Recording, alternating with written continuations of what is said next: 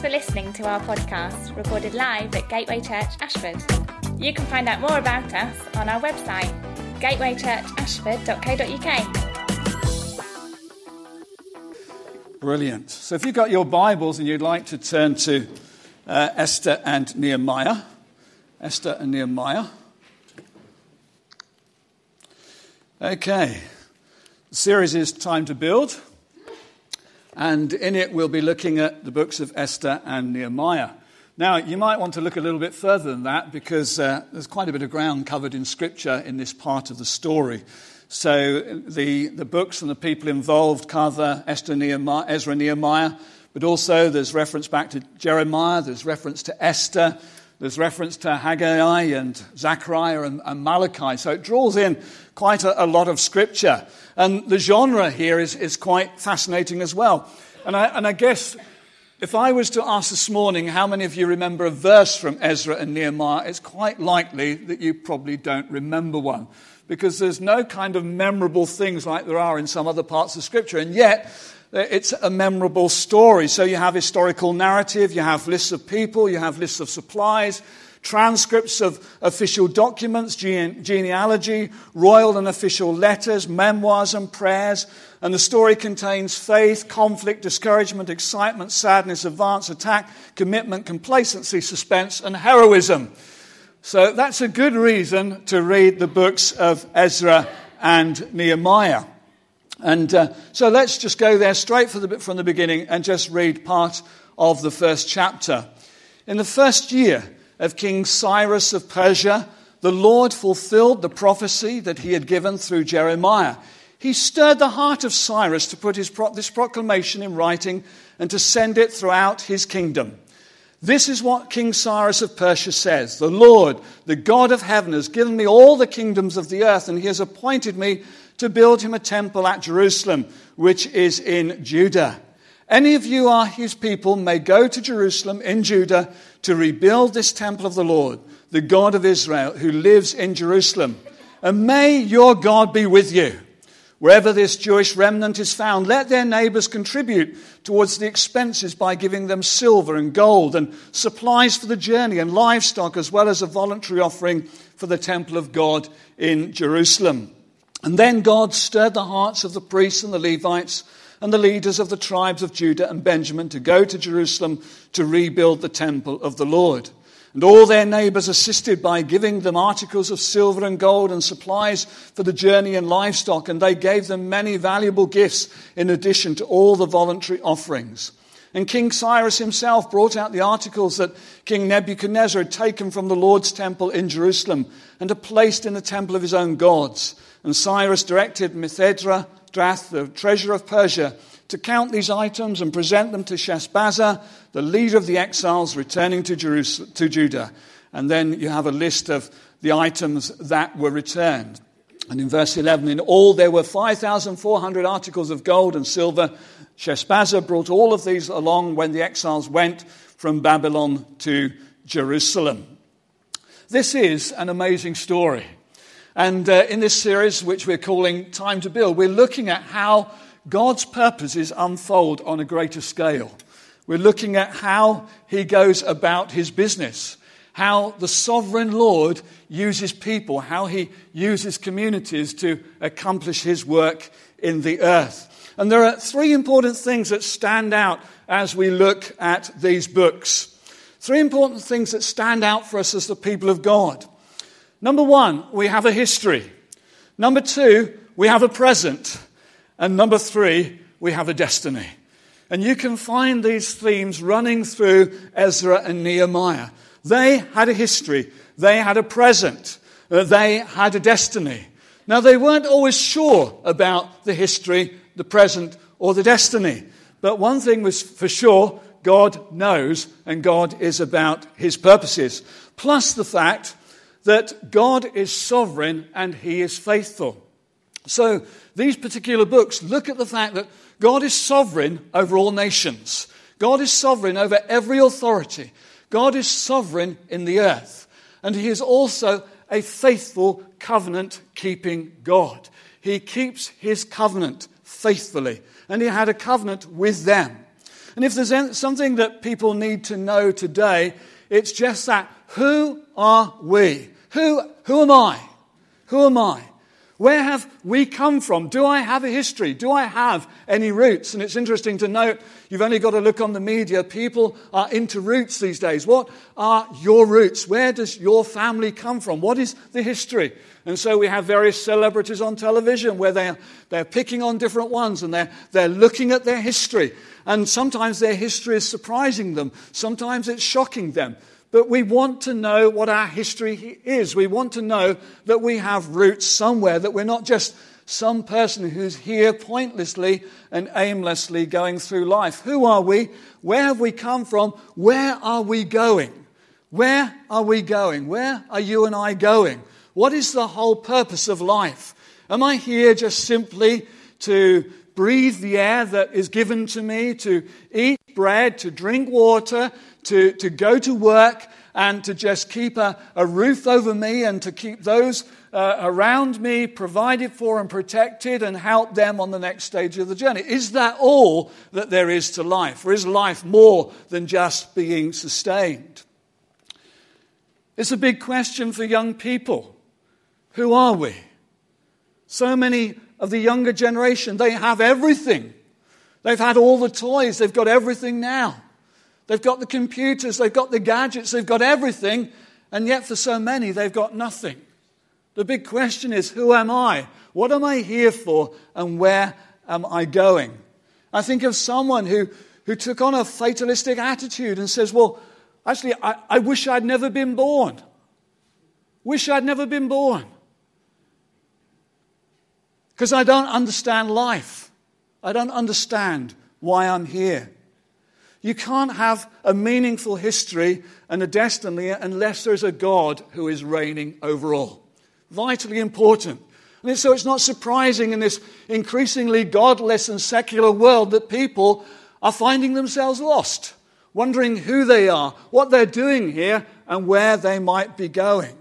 You can't have a meaningful history and destiny unless there is a God who is reigning over all, one who is bigger than us, one who, who not only created, but who is engaged with what he has created, and especially with those that he has created in his image. A God who is actively involved. Not a God who's out there somewhere, distant, but a God who's present to us and involved in that which he has created. And that is what we have as the people of God. Amen? That, that, is, that is a glorious truth. They are glorious truths. That is what we have as the people of God. So, let's remind ourselves of the big story. I've been thrilled this Christmas time because I, I walked into the works. Anybody ever go in the works? I love the works because you have cheap books in there. And uh, occasionally you get some surprises. I've bought some amazing surprises in the works. I'd encourage you, if you're a book reader, go in there and look at their shelves from time to time. You can pick up some, some interesting books. And at Christmas, uh, just prior to Christmas, I walked in there, and uh, as Pam knows, Pam scans other shelves to what I do. It's not that she doesn't read, but my, my thing is the bookshelves. So I go to the bookshelves and I, I look and see what there's there. And uh, one of the books I noticed immediately was Miracles by Eric Metaxas. Now, that's a name you need to get familiar with because he's a great writer and uh, he's a great thinker. He communicates in a similar vein to C.S. Lewis, uh, but in a more modern way. And he's written this book on miracles, and it's just absolutely staggering. If you want to be thrilled by what God has done, uh, get hold of that book and read it. And uh, they had it for four pounds in in the works, a, a book that's normally sells for 16. Um, and I wonder whether it was actually because they got a little error on the back cover, um, relate, which related to another book, so I don't know. Um, but a very good book. So let's remind ourselves of the big story God is. The Bible doesn't start with an explanation of God, it says, in the beginning, God. And anyone who comes to God must believe that He is, first and foremost, and that he is secondarily a rewarder of those who will seek him. God says, Seek me, and I will be found of you. You will find me. And so we, we have this story in which God is. He is from everlasting to everlasting. He is the, tri, the triune God, Father, Son, and Holy Spirit. Who is, he is a God who has been in community uh, right way, way, way back. He didn't start being Father, Son, and Holy Spirit when the Bible was written. He always was Father, Son, and Holy Spirit. Entirely existent and consistent within himself. A holy, happy trinity of being Father, Son, and Holy Spirit. And he, out of his great love, created this vast universe. And read Eric Metaxas' books, uh, uh, book, and it will thrill you as you read the detail. But to all intents and purposes, we shouldn't be here. It's a miracle that you are living. It's a miracle that you look like you do. It's a miracle that you can do what you can do. It's a miracle that we can look at all sorts of strands of science. It's a miracle that we can uh, travel in this universe. We can go and explore the moon. We can send uh, spacecraft out to the far edges of, of this universe. It's an absolute miracle, and you can't help but be thrilled at it. And so God created, out of his great love, he created and he made humanity. So he makes a place that is particular for human life, to sustain it. And he makes humanity in his own image. And they were to image him in the earth. But humanity fell. It chose to go its own way. But God had a plan. And that plan was to bring Jesus for Jesus to come. And we have recently celebrated that the coming of God in Jesus Christ. The Word was made flesh and dwelt among us. I never cease to be amazed at the Christmas story, and I hope you don't either because it is the most staggering love story. It is the most staggering miracle that has ever happened. It exceeds anything else that has ever taken place upon the face of this earth. That God should come and take on human flesh and live here and walk among us and for people to interact with him. And God had a plan. And, he pla- and that plan involved raising up a man called Abraham. And out of Abraham, a family. And out of that family, a nation. But as we know, when we look at the story, it's so much like our story. There's good parts to it and there's bad parts to it. They mess up as well. But God has a purpose, and God is sovereign, and his purposes will be fulfilled in the earth. And so, as we move through that story, you notice that um, it unfolds in very different ways, in many different ways. So, in this part of the story here, they have messed up. God has had to judge them, He has had to discipline His people. And they have gone into exile. Northern Israel had gone many years before them. And now the people in, in the southern part of, of Israel have been taken captive. They've been taken hundreds of miles away to Babylon. They've gone into exile. Something that we need to note that happened to other nations. And sometimes things happen to us like they happen out there in the world, but God is sovereign over our lives and God is working his purposes out, though we may not fully understand them. And so for Israel, it was the judgment, it was the discipline of God. And it also provided rest for the land. If you've got your Bible in your hand and you just turn back a page into 2 Chronicles, we read these words. In verse 11, Zedekiah was 21 years old when he became king, and he reigned in Jerusalem 11 years. And he did what was evil in the sight of the Lord his God, and he refused to humble himself when the prophet Jeremiah spoke to him directly from the Lord. He also, sorry, last chapter 36, 36, verse 13. He also rebelled against King Nebuchadnezzar, even though he had taken an oath of loyalty in God's name. And Zedekiah was a hard and stubborn man, refusing to turn to the Lord, the God of Israel. And likewise, all the leaders of the priests and the people became more and more unfaithful. They followed all the pagan practices of the surrounding nations, desecrating the temple of the Lord that had been consecrated in Jerusalem. The Lord, the God of their ancestors, repeatedly sent his prophets to warn them, for he had compassion on his people. Remember that. God loves his people. He is covenantally committed to them, and he has compassion on them. But the people mocked the messengers of God, and they despised their words, and they scoffed at the prophets until the Lord's anger could no longer be constrained, and nothing could be done. And so the Lord brought the king of Babylon against them. The Babylonians killed Judah's young men, even chasing them out of the, into the temple. They had no pity on the people, killing both young men and young women, the old and the infirm. God had handed them all over to Nebuchadnezzar.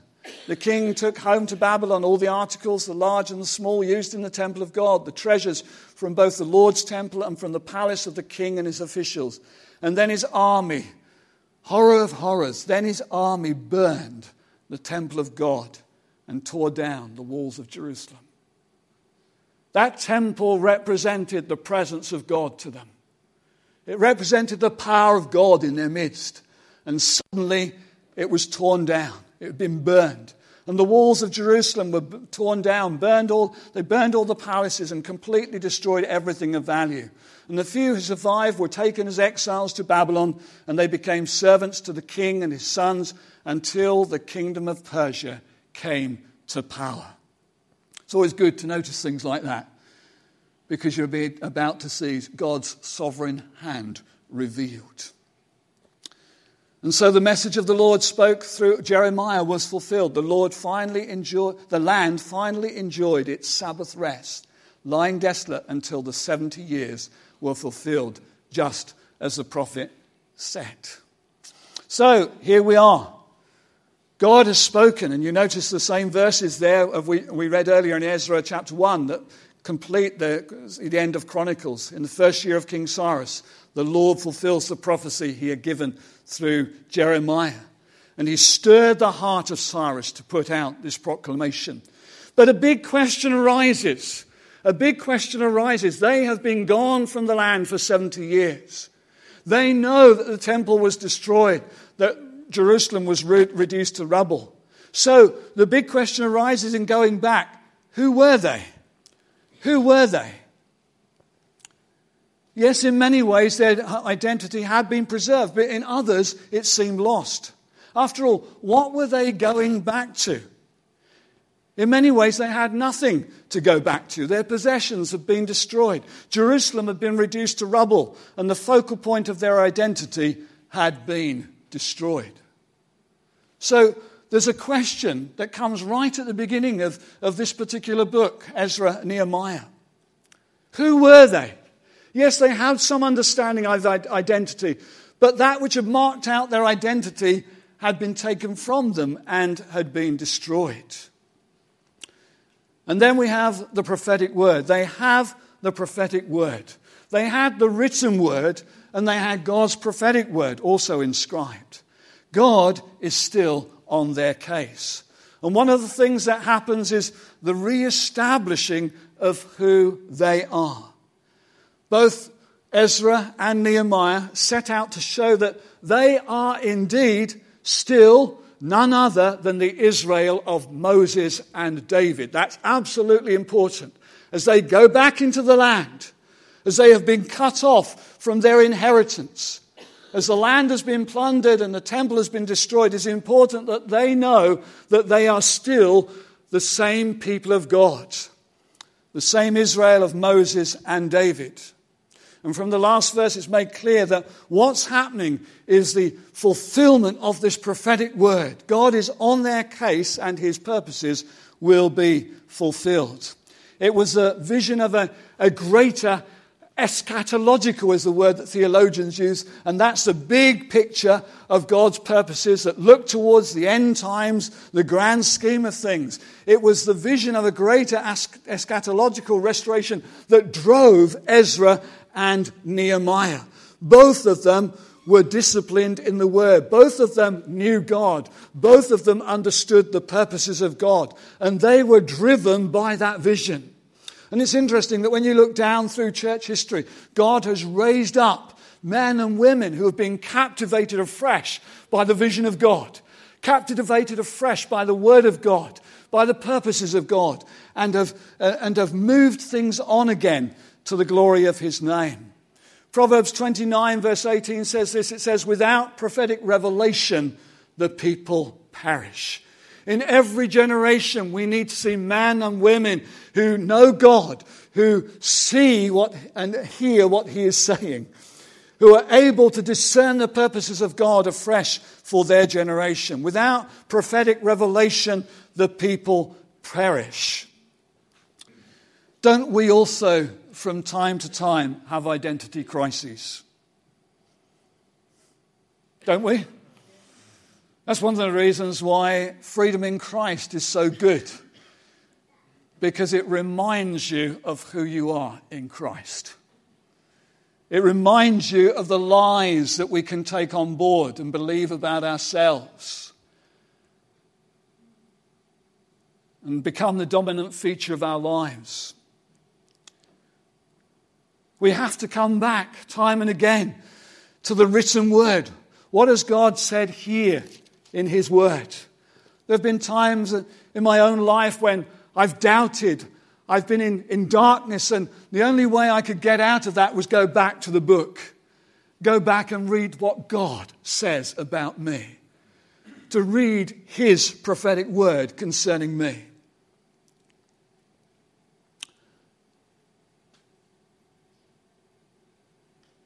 To listen again to the prophetic words that God has spoken over my life. And to bring them into my present that I might somehow enter into their future. And we all have to do that. Because there is a battle on. And one of the things that we find in, in reading these, these two books is it wasn't easy. Brothers and sisters, the Christian life is not easy. It's great, but it's not easy. How many of you know that? Oh, yes. If you don't know it, then wake up now. This is no time for sleeping. There is a battle on. And they found that when they went back into the land, they discovered there was a battle on. It wasn't going to be easy. Every move forward in God was going to be contested. Every re-establishing of the ground was going to be contested. The rebuilding of the temple, the rebuilding of the walls, the rebuilding of the houses, everything would be contested. And let me say this that if you're a Christian, the devil will contest every step you want to make in Jesus. Because he knows the power of a life that is centered in Christ. He knows the power of such a life. And he knows that such a life unleashed on the world has tremendous potential. Whether it be on the mission field, whether it be in serving in the church, whether it be in business, whether it be as a mum or whatever.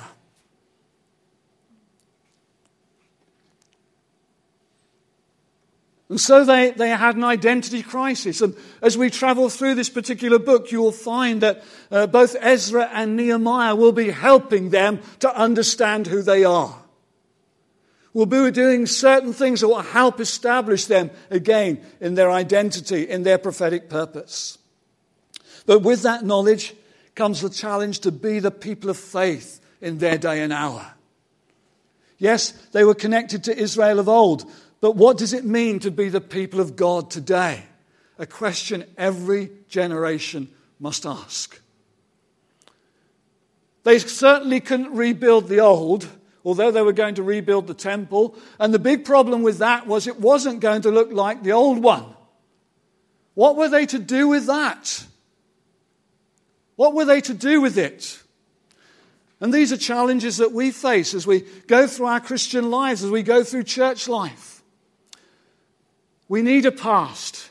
We need to know our history personal history in God. We know, need to know our history as, as churches. We need to know our history as movements. We need to know the greater history of the church.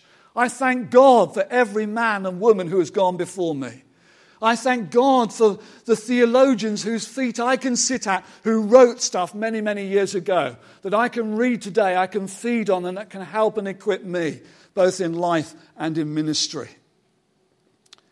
With that knowledge, comes the challenge to be the people of faith. So it's great to know our history. It's great to know who we are today in Christ. But what does that mean for you as a person? What does that mean for us as a church? And it certainly doesn't mean that we, we do Christianity on Sundays and we just go away and forget about it the rest of the week. It means that we are to be seven day a week Christians. It means that the kingdom must influence us and we must be uh, influencers of the culture around us. as we live in the kingdom of God and we live it out. Yes, they were connected to Israel of old, but they were called to be the people of God of their generation. They would ask those questions. They would go back to the word. They would ask of it, what, what is it saying for us today? And it's a question every generation must ask.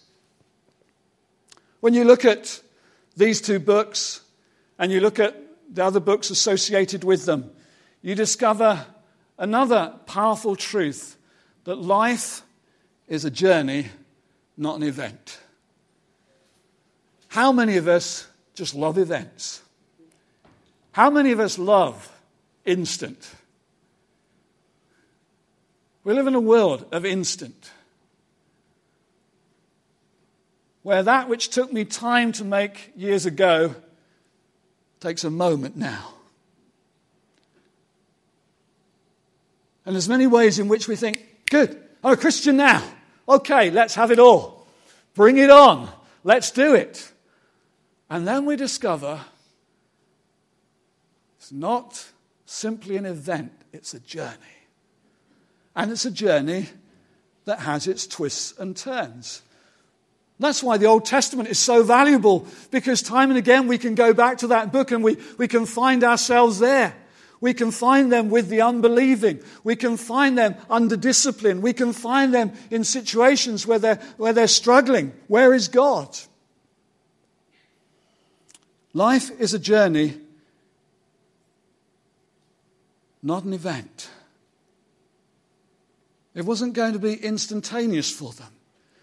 And there must have been some sense of thrill as well as trepidation as they began to uh, gather things together and began to leave Babylon and head back towards Israel.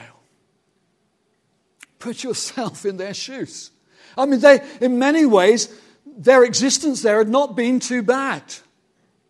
It had been fairly comfortable, and you've only got to go to Jeremiah and 29, and, and, and God has said to them, Yes, I am sending you there, but I am still with you. That's one thing about the discipline of God, of, the God, of God, isn't it? He is still with us. Hebrews 12 talks about the Father's discipline. He does discipline his children, and we, that's something we don't like talking a lot about today. But it's very useful to recognize in our own lives when God is disciplining us.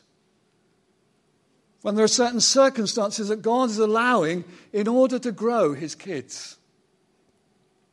So you just imagine them. They have grown relatively comfortable in, in Babylon. Because God was going to bless them there in such a way that they were to be a blessing to the place they'd gone to. I always find that staggering. That God says, when you go there, if you like, in modern language, be a kingdom culture changer. Be an influence. Yes, you may be under my discipline, but I am still with you. I'm still your God. I am present to you. And I still want to work in and through you to influence the culture around about you. Wow. And so, in many ways, there must have been excitement and trepidation. They were leaving things behind, which they kind of got used to. They were going somewhere which the news reports coming back weren't good. Didn't hold out a lot of promise. What on earth am I going back to? And so, when you look at the story here, you discover through Ezra and Nehemiah there are three particular phases. The first and the main party returns with Zerubbabel uh, about 538 BC. About 50,000 of them return. So, you have this first party returning. And they set about building an altar and start to rebuild the temple. And then you get a gap. And the second party returns with Ezra a number of years later. And they make spiritual and religious restoration and reform. And then a third wave returns with Nehemiah, and they re- rebuild the city walls and gates, but not many houses.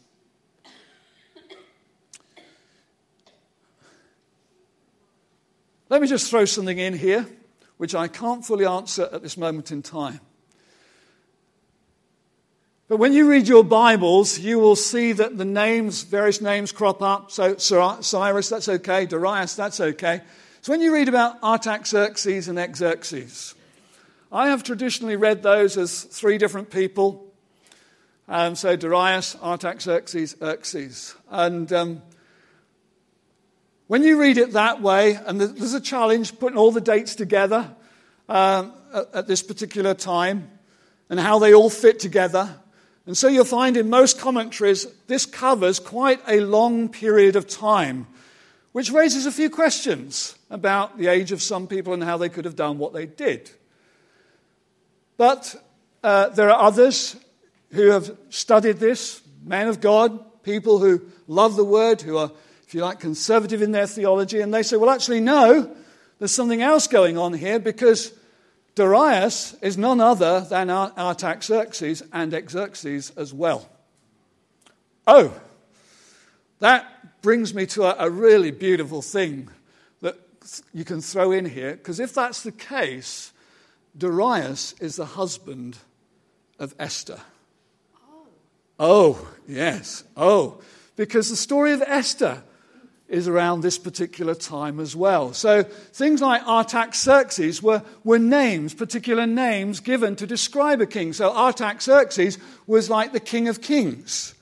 And then the other uh, names are descriptions of the king and how he rules in particular ways. Now, I haven't got time to go into that. I was talking to someone for the meeting about it. I would love to, because it provides a dynamic to this story that is fascinating.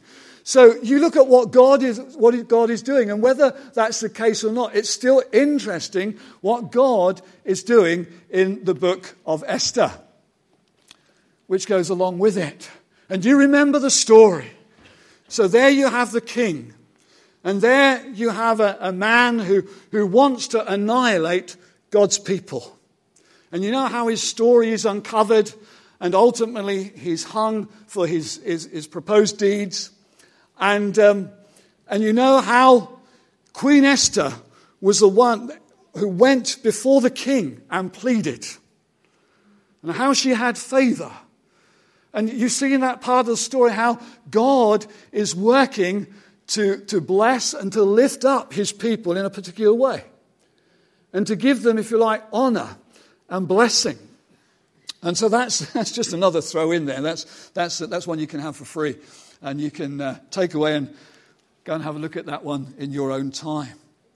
So here we are. We have, when you, when you look at this story, so I've deliberately not added other dates to that apart from the date they arrive, because people disagree on the time length that this took place in Ezra and Nehemiah. So, first party returns with Zerubbabel about 538 BC. They rebuild an altar and start to rebuild the temple. Second party returns with Ezra a number of years later, they make a spiritual religious restoration and reform. And then a third wave returns with Nehemiah, and they rebuild the city walls and gates, but not many houses. So, why did it take so long? We've already begun to hint at that. On the human side, we can say there's a measure of unbelief, there's opposition, there's attack, uh, there's weariness, there's indifference, there's compromise, and we're going to be touching on some of these things as we, we go through this series. But God knows our frailty. God knows our weaknesses, and He's, he's, working with, he's working with people who can be hot one minute and cold the next. He's, he's working with people who can get it one minute and then kind of be confused the next. He's working with people who are under attack. There is an enemy.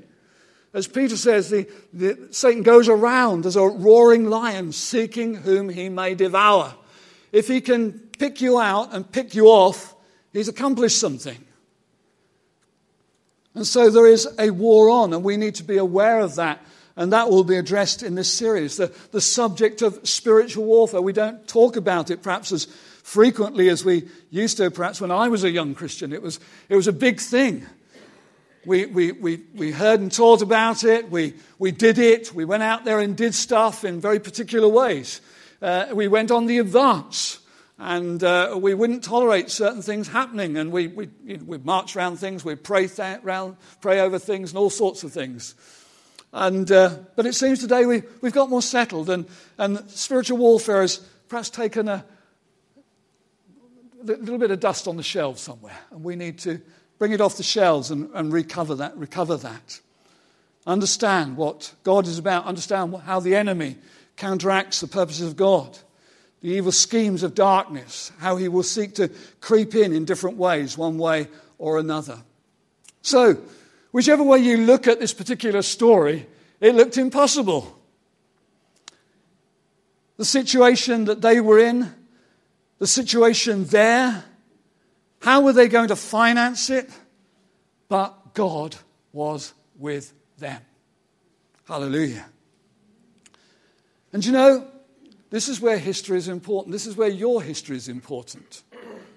Where our history as church is important. They had been this way before. This was a new Exodus. Okay?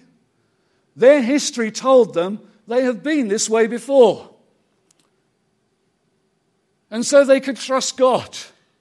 When they left Egypt and headed to Canaan, they weren't sure where they were going. And they sent spies in to look at the land after they got a few days in. And you know the story how the spies went in 12 of them. And 10 of them come back with a bad report. Whoa! The giants in there, I mean, they're so awesome. I mean, what chance do we little worms have in the face of such giants? And there were two who came back with a good report. They said, Yeah, yeah, we've seen the problems, we've seen the giants in the land, but you know what? We've seen God. And God is bigger than them. And we can do it. We can do it, brothers and sisters. But the congregation chose to listen to the ten. And the result was wandering around in a wilderness for 40 long years. Wow.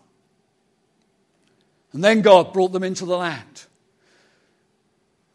So this was a new Exodus. And they knew that God was true to his word as he had called them out of Egypt and promised them Canaan. And as he had done so and he had gotten them there, they knew that their God was able and he could do it. And so thank God for past testimony. Do you ever reflect on your past in a positive way? In other words, do you ever go back and rehearse those stories that God has given you? There'll be opportunity in the community groups. One of the questions we've got in there is to just rehearse some of those stories because those stories encourage us, don't they? When I hear somebody's story, how I was in this situation, but God was with me. I may not have felt like it, but God was with me. And I prayed, and God heard me and God spoke to me. God spoke to me through His Word, etc. I love those stories. It's good to rehearse the past. We do that as a church as well. Remind ourselves of the story. This far, God has led us. Hallelujah. So I have every reason to believe that He will lead us as we continue to move on as we continue to approach ever nearer the line of, of the old Wyvern School being in our possession. And all that that entails, God is with us. Because we have proven God in the past. We know that we can trust Him as we move into the future. So, as we come to a close this morning, I want to encourage you to go back and to, to read again the books of Ezra and Nehemiah to just see what's going on there. Read the book of Esther. Read the book of Haggai as well. Listen to what God is doing. And so, as they went back into the land, they struggled with their identity. Are you struggling with yours this morning? Has the enemy been coming at you seeking to annihilate you, putting you down. You know the thoughts and how they come, those whisperings in your ear.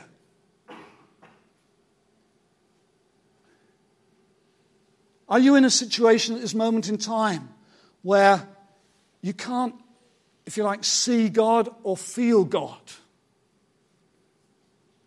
In a situation where perhaps even the Israelites of old could have come to that point well, is, is my God real? After all, I'm now in captivity and we, the people of God, are subservient to our captors and their God. So is their God over our God? yeah. The enemy comes in with all these very subtle arguments. You've been praying a long time about a particular thing, a provision, a need. And the enemy comes in and says, Ah, not real. What's the point? What's the point of, of praying anymore? Why don't you just give up? Who do you think you are to pray anyway? I saw how you messed up this week. Do you think God's going to listen to you? Attacks on identity, attacks on God's purpose.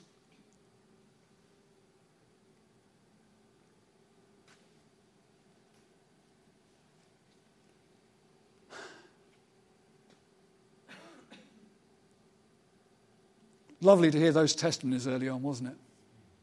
Thrilling. We need them. We need them. We need to keep hearing one another's stories because they encourage. They speak to somebody else and say, Yeah, God was there. Reconciliation took place. Hallelujah. Provision was released. Hallelujah.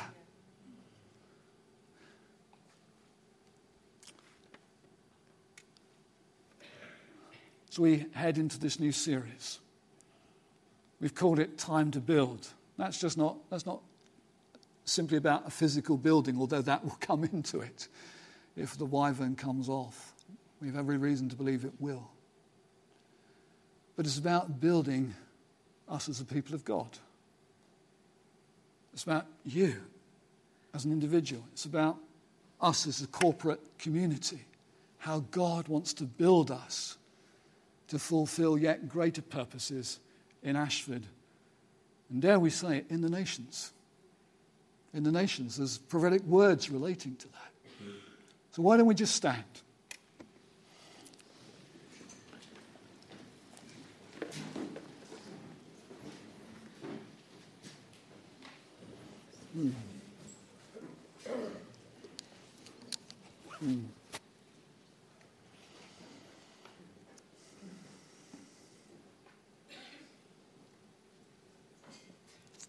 Spirit of God. Mm.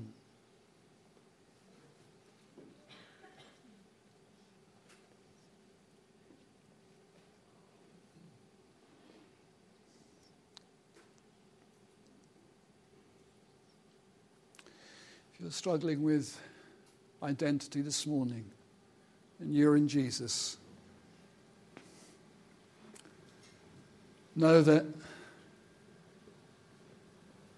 God calls you by name, that you are his son, that you are his daughter.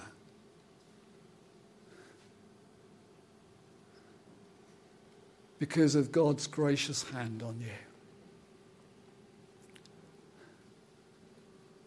Know that God calls you also a saint. A saint. He gives you wonderful privileges. Privileges to access Him day and night. Privileges to, to ask all sorts of things of Him.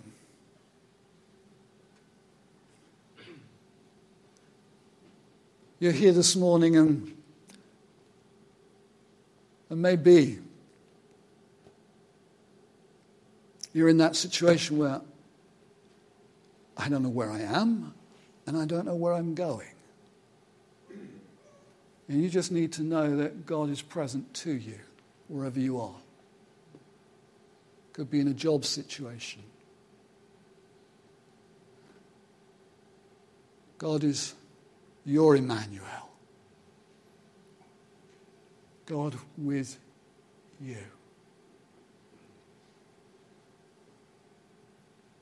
You don't know how it's going to work out. Know that God is with you and He's promised never to fail you. His promises are great.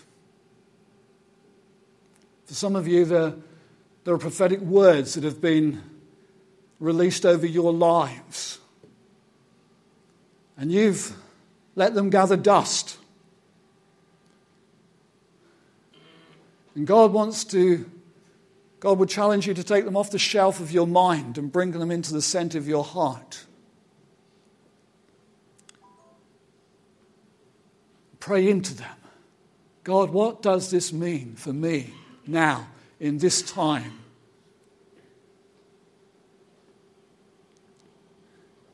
You see, when God speaks, we have a, we have a responsibility to hold on to that word. Have a responsibility to pray through that word.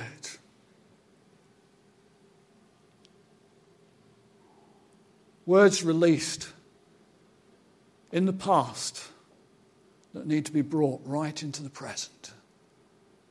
God's prophetic purpose.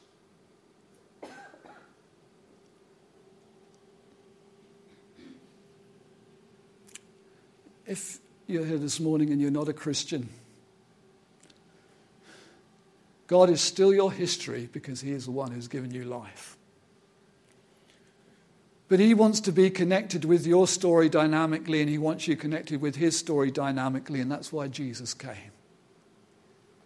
He came so you could be forgiven, so you could be reconnected with the Father, so that you could know you've got a great history so that you could know you've got a great present and so that you could know you have a great future. God has a purpose for you now.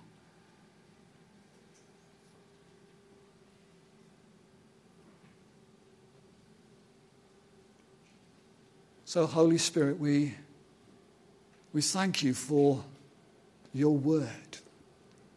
We thank you for these books. Amazing story how they speak to us in the present. Just now we say, Holy Spirit, help us as we seek to hear what you're saying to us both individually and corporately. That we might be the people of God in our generation. That we might know that you reign and that you are a covenant keeping God. You are a faithful God. So, Holy Spirit, as we move further into this series, help us as we tread this journey. Help us. Help us, we pray, that we might just get that sense of that vision that you want to lay in front of us. Vision uh, for our lives, vision for our marriages, vision for our families, vision for our work, vision for, regarding church, regarding ministries. Oh, Lord, we, we want to be a people who know prophetic revelation. We don't want to be perishing. Time is short, so help us, Lord, we pray. In Jesus' name, amen.